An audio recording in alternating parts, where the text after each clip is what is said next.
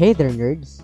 Welcome back to the Get Schooled podcast, where a struggling student like me gives advice on how to survive school. In this podcast, we're trying to excel, but we're really just surviving. Don't step on anyone along the way. We all want to succeed in life. A lot of us go to great lengths to do just that. It is commendable how a lot of people work non-stop and sacrifice a lot to get to where they are and where they want to be. However, there are some instances where people sometimes drag others down in order for them to come out on top.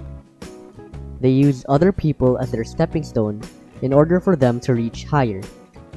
Whether it's taking credit for a project that you know someone else did, or shifting the blame on others for your mistakes. It's a really disappointing mindset that in order for you to succeed, others should fail. This shouldn't be the case because everyone should work together to reach their goals. No one should get left behind. Whenever someone asks for help, help them. Whenever someone has difficulty doing something, teach them.